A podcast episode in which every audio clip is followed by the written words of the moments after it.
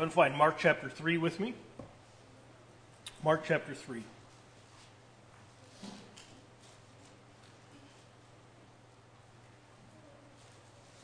We sing a hymn on a regular basis called Who Will Follow Jesus? Uh, it's a song that calls for us to stop following our own path, which is what we're all want to do in our, in our sort of sinful state, to do what we want, not listen to anyone else. We're called to set that aside and to walk with Jesus. It's, it's a great song. It's hard to find fault with the central message. But I do this morning want to complicate uh, the matter for you a little bit, uh, to complicate what it means to follow Jesus. Because it's not always as simple as follow Jesus. And I say that because in Mark 3, there are all sorts of people following Jesus, literally following him around, but they're following him for all sorts of different reasons. Some people follow Jesus because they want Jesus to do stuff for them.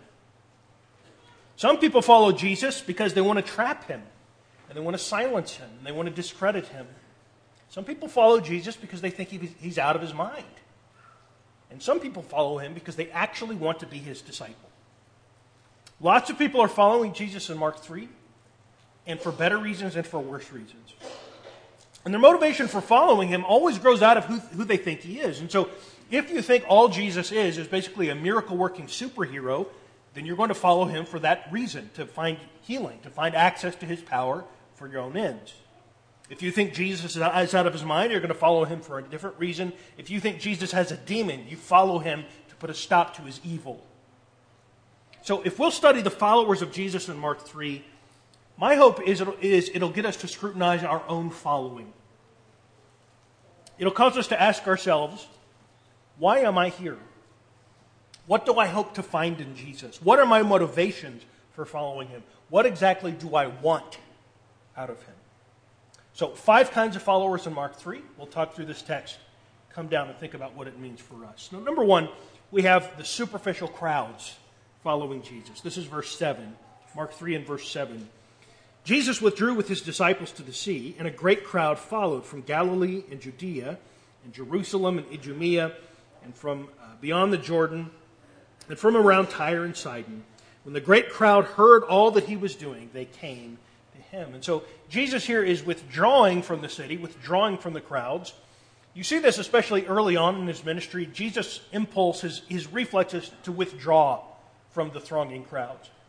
And yet his celebrity has already, already reached a point where he can't even do that successfully because he withdraws to the sea and a great crowd follows. The list of places in verses 7 and 8 is, is a pretty comprehensive list of all the major regions of Palestine. It's Mark's way of showing us that Jesus, wherever he went, his popularity boomed. People are coming from all these different parts to see him. And there's a funny thing happening in this text.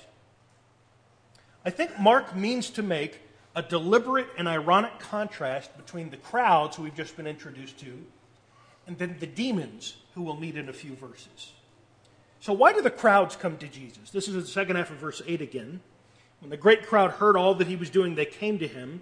And he told his disciples to have a boat ready for him because of the crowd, lest they crushed him. For he healed many, so that all who had diseases pressed around him to touch him. And so the crowds are here. They're here for the miracle show. They're here for healing.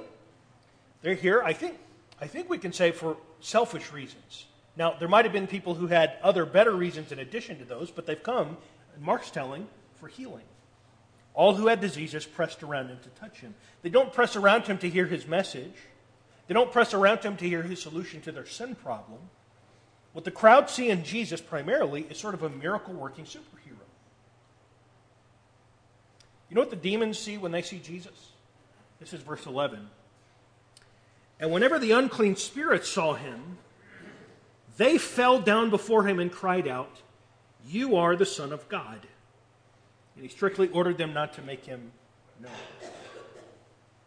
What do the demons see when they see Jesus? The crowd see a miracle working superhero. You know what Jesus, the, the demons see in Jesus?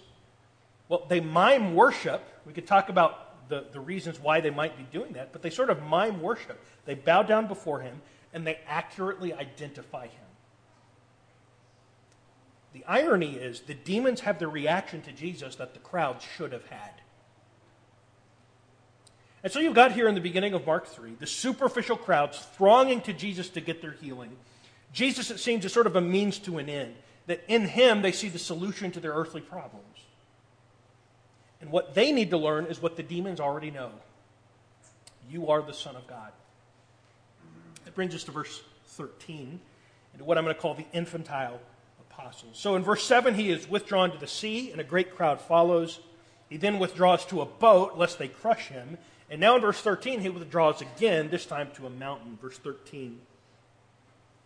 And he went up to the mountain and called to him those whom he desired, and they came to him. And he appointed twelve, whom he also named apostles, so that they might be with him, and he might send them out to preach and have authority to cast out demons. He appointed the twelve Simon, to whom uh, he gave the name Peter, James the son of Zebedee, and John the brother of James, to whom he gave the name Boanerges, that is, sons of thunder, Andrew and Philip, and Bartholomew and Matthew and Thomas and James the son of Alphaeus and Thaddeus and Simon the Cananaean and Judas Iscariot who betrayed him.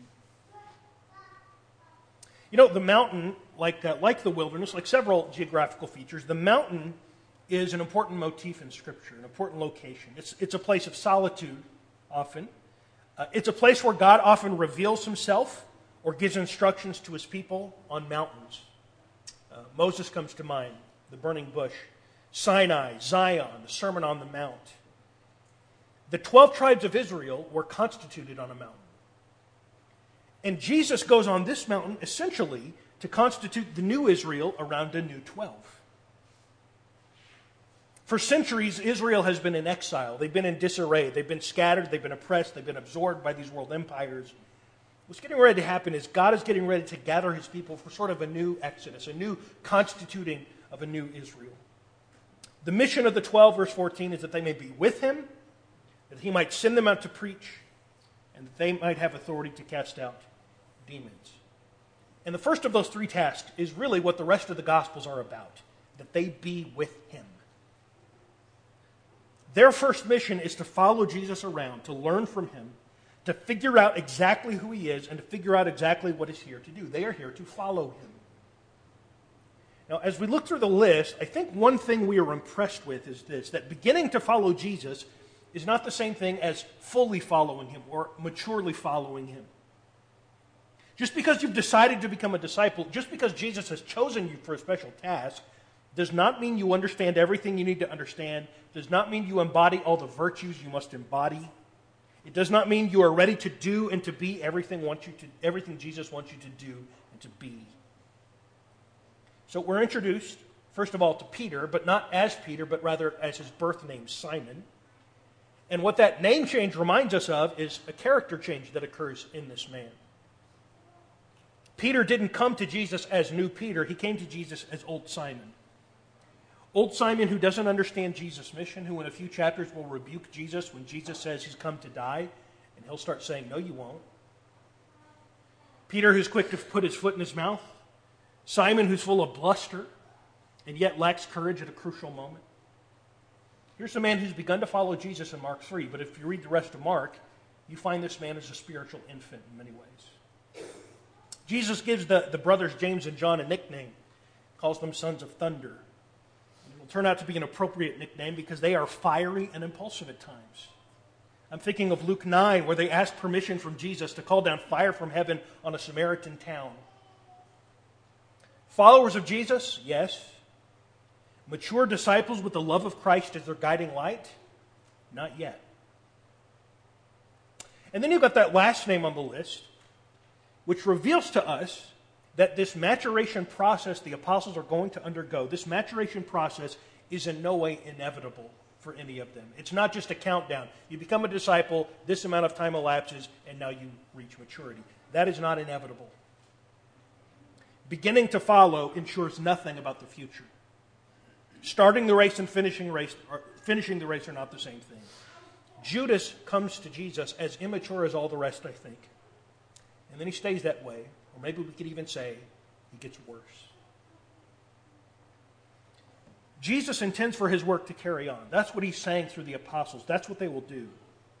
He doesn't just want his magnetic presence, his celebrity attraction to be the things that brings be the thing that brings people to God. He calls these men to follow him and to learn from him.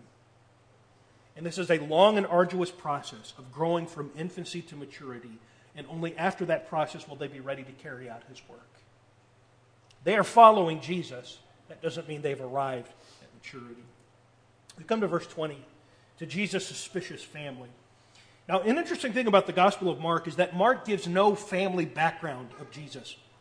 There's no birth narrative in the Gospel of Mark. Um, there's no call to Mary that she will bear a son. There's no talk of Jesus' childhood in the Gospel of Mark. In Mark, Jesus sort of, sort of shows up in the wilderness to be baptized one day, and then he starts his ministry and he's already an adult. This is our first introduction to Jesus' family in the Gospel of Mark. And it's, it's probably not what you would expect. This is verse 20. Then he went home, and the crowd gathered again so that they could not even eat. And when his family heard it, they went out to seize him, for they were saying, He is out of his mind. Now, the home Jesus arrives at in verse 20 probably refers to Simon and Andrew's home in Capernaum. Um, that's sort of the home base we learn in chapter 2. And, and, in this home, the crowds are so thick, it says, they could not even eat. The, the sheer amount of people uh, couldn't be turned away. They're pressing in, they're crowding the house, they can't even sit down and eat a meal. Well, Jesus' own family hears of Jesus' presence at this house, and it says they come to seize him.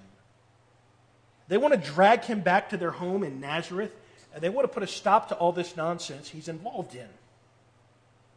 And the reason is because they say he is out of his mind. Jesus' fame has spread all around. They've obviously heard about it, and whatever they've heard, they're really not buying it. He is out of his mind. If you read John 7, he specifically notes there the unbelief of Jesus' brothers. They're not buying anything of what he says early on in his ministry. Now, there's a lot about this I don't know. It, it, I got to say, it's hard to imagine Mary embodying this unbelief, this he's out of his mind attitude. She's the one who was told by God the identity and mission of Jesus before he's even born. She knows before anyone.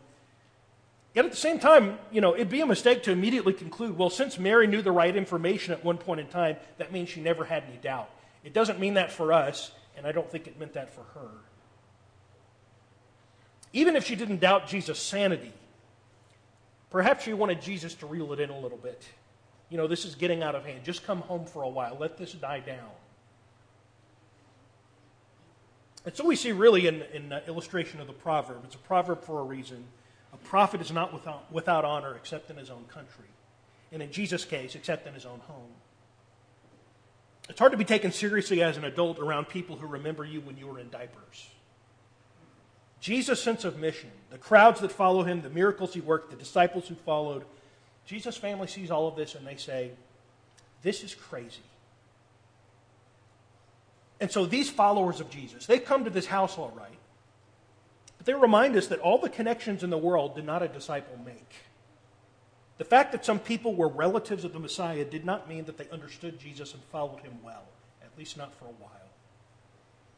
Which brings us to verse 22. Another group that follows Jesus are the blasphemous scribes. So the scribes are, are sort of the legal es- experts.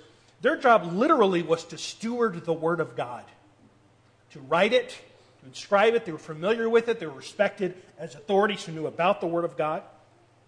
And when they hear about Jesus following here, they are alarmed that someone is speaking with such authority of this Word of God, which they themselves saw, saw themselves to be as the, uh, the authorities on. And so they come in verse 22 to undermine Jesus and his work. This is verse 22. And the scribes who came down from Jerusalem were saying, He is possessed by Beelzebul, and by the prince of demons he casts out demons. And he called them to him and said to them in parables, How can Satan cast out Satan? If a kingdom is divided against itself, that kingdom cannot stand. And if a house is divided against itself, that house will not be able to stand. And if Satan has risen up against himself and is divided, he cannot stand, but is coming to an end. And so the scribes, it seems, have already made up their minds about Jesus. Uh, they already have a, have a stance on him and, and have a mission. Now, I do think it's interesting what they do not do and what they do not say when they come to Jesus. Do they come and do they try to discredit him this way? Well, Jesus doesn't really have power. He's not really casting out demons. You know, these demon possessed people are clearly just plants in the audience, like sort of a televangelist ruse. No, the power Jesus displays is undeniable. They do not say that. Instead, they brand Jesus' power as being enabled by the demonic realm. They say he's no Messiah, he's no prophet, he's actually a sorcerer using dark power. And I think this charge stuck in the minds of many. We have some extra biblical sources that describe Jesus being killed because, he was accused of sorcery. So that accusation sort of hung around. Well, Jesus answers the charge with basic logic in verse 23. How can Satan cast out Satan?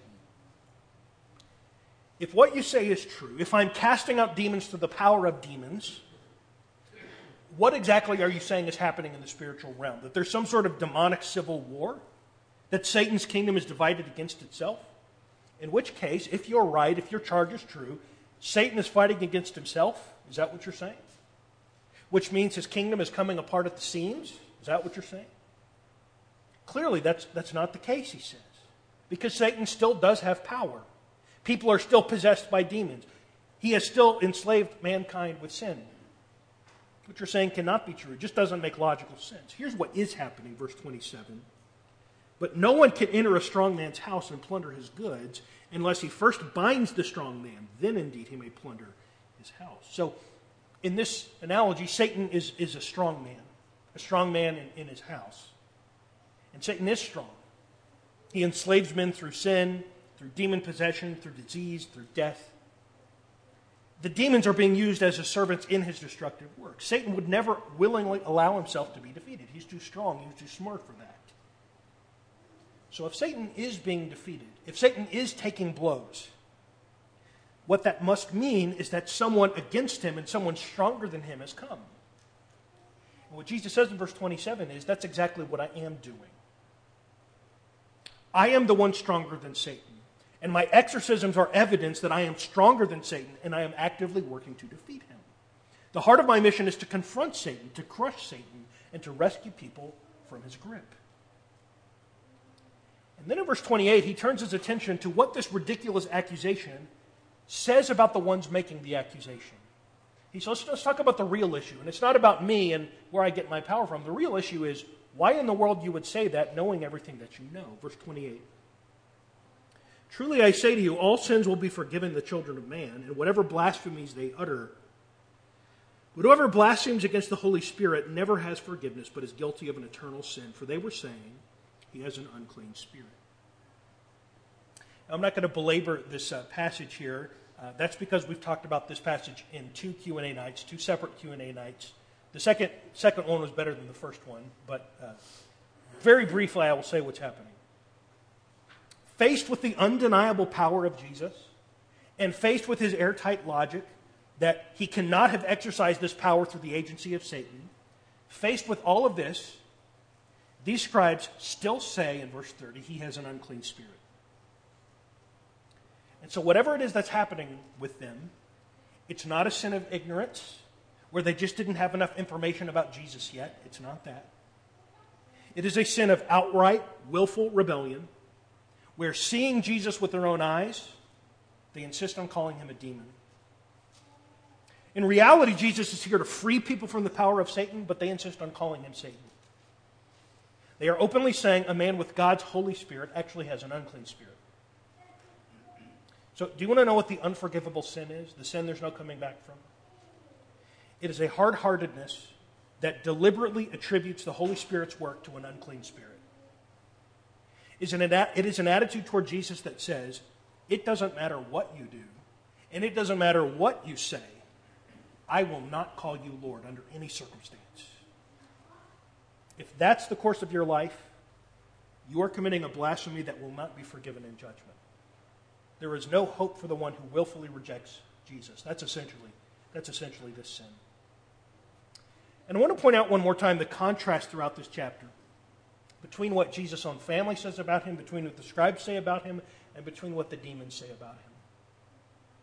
Verse 21 his family heard if they went out to seize him, for they're saying he's out of his mind. That's his family. He's out of his mind. Verse 22 the scribes came down from Jerusalem saying he's possessed by Beelzebul, by the prince of demons, he casts out demons. That's the scribes. And then remember those old demons in verse 11 who fell down before him and cried, You are the Son of God.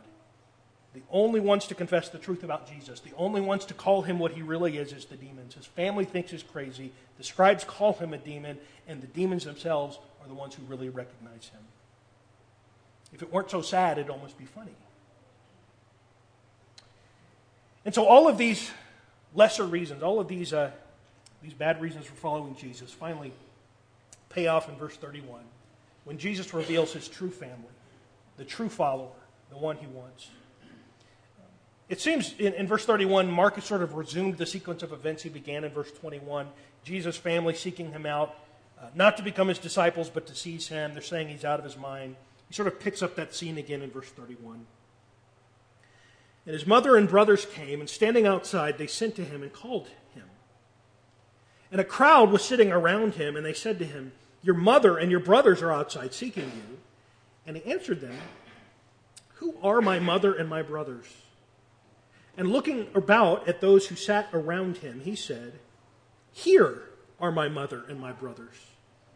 For whoever does the will of God, he is my brother and sister and mother. So again, they're in this house that's so thronged with people, Jesus can't even sit down to eat. And so when his mother and his brothers reach the house, they can't even get in. They can't even see Jesus, I think. Um, and so what I imagine is word sort of is passed up the crowd from person to person that Jesus' family is here and is looking for him. And Jesus doesn't even send an answer back to them, doesn't even send a message. Instead, he seizes on this interruption as a teaching opportunity. And he invites them to think differently about who his relatives are. Who are my real mother and brother and sisters? And he gestures to those sitting around him, maybe to the 12, maybe to more. And he says, You know what? These, this is my real family. And then he broadens it out even further. Not just the people sitting around me in this house, but verse 35 whoever does the will of God, he is my brother and sister and mother. Kinship with Jesus is not established by your bloodline, it's established by following Jesus and doing his will. You know, sometimes we say you can't choose your family, which is true in an earthly sense. Well, in Jesus' family, it is only made up of people who have chosen to be related to him. That's all Jesus' family is. People who have chosen to be in it. Now, maybe this interaction strikes us as a little insensitive. Jesus says, you know, I don't want to see my own family. They're not my family anyway. I think we should say Jesus isn't talking like a petulant teenager saying, you know, I wish you weren't my mom or something like that. Um, later on in Mark, in Mark 7, he'll quote from the law of Moses about honoring one's parents, which Jesus did even from the cross. But I do think it's very important Jesus answered this situation this way. He sets this tone early on. No one gets special treatment in the kingdom of God. Says this about lots of people, not rich folks, not powerful folks, not certain races of folks, not James and John when they ask for the right and left hands in the kingdom, and not even Jesus can. God is no respecter of persons, even when those persons are Jesus on flesh and blood. If Jesus' mother, if, if his literal mother and brothers want to be truly his mother and his brothers, they will become that the way the rest of us will. For whoever does the will of God, he is my brother and sister and mothers. And to their credit, by the way, the rest of the New Testament records that happening with Jesus' own literal brothers, like James. So in Mark 3, everyone who follows Jesus does so for wildly different reasons. The thronging crowds follow Jesus for his miracles. His family follows him to seize him because they think he's out of his mind. The scribes follow him to try to discredit him and trap him. The apostles follow Jesus. They do it in fits and starts. They do it imperfectly. They do it immaturely, but learning. And at the end of the chapter, Jesus says, Here is my true family. Here's who my true followers are. Do the will of God. Take up your cross and follow me. That's the kind of follower I want. I think, in a very literal way, this chapter is saying just because you're following Jesus around doesn't mean you're really following him. Not all following is created equal. Only if you're following him with the intention of doing his will and the will of the Father, only then are you truly his follower and truly his family. Which should cause us to ask why am I following Jesus? What does my following actually mean? What is it motivated by? Why exactly am I involved with Jesus? why exactly do I go to church? Why exactly do I do that religious stuff? What deep down is my true motivation? What am I really after? Am I just following him superficially? Am I following him like the crowds because I want to use him, because I think he's useful? Hoping a little church going will improve my chances of answered prayer? Do I just pray in his name, not because I, I want to draw closer to him and understand him and do his will, but do I just pray in his name because something has gone wrong in my life and I want it fixed? Am I following him out of sort of a dull habit? Do I do whatever following I do because I just want to, want to sort of avoid making waves in my family and, and uh, have the drama that a break with Jesus that is really happening in my heart? If that becomes obvious to everyone, I just don't want to do that. Am I following Jesus because that's just what I've always done? There have also been those who follow Jesus, like the scribes, as sort of wolves in sheep's clothing, who seek to discredit Jesus and undermine him and just simply seek power and influence over other people. Jesus says there's only one kind of follower I'm interested in. Whoever does the will of God, he is my brother and sister and mother. Or as the hymn goes, who will follow Jesus? Who will make reply? I am on the Lord's side. Master, here am I. Jesus says, Are you ready to follow me like that? Maybe you're here this morning, you realize you are not here for that reason. You're here for some other reason, some superficial reason, some nefarious reason. Whatever the case, Jesus says, Come and repent and really start following me, and you will be a part of my family. If you would like to do that this morning, come now we stand and sing. Someday you'll stand at the bar all night. Someday your record you'll sing. Someday you'll answer the question of life. What will your answer be? What will it be? What will it be? Where will you spend your eternity? What will it be? Oh, what will it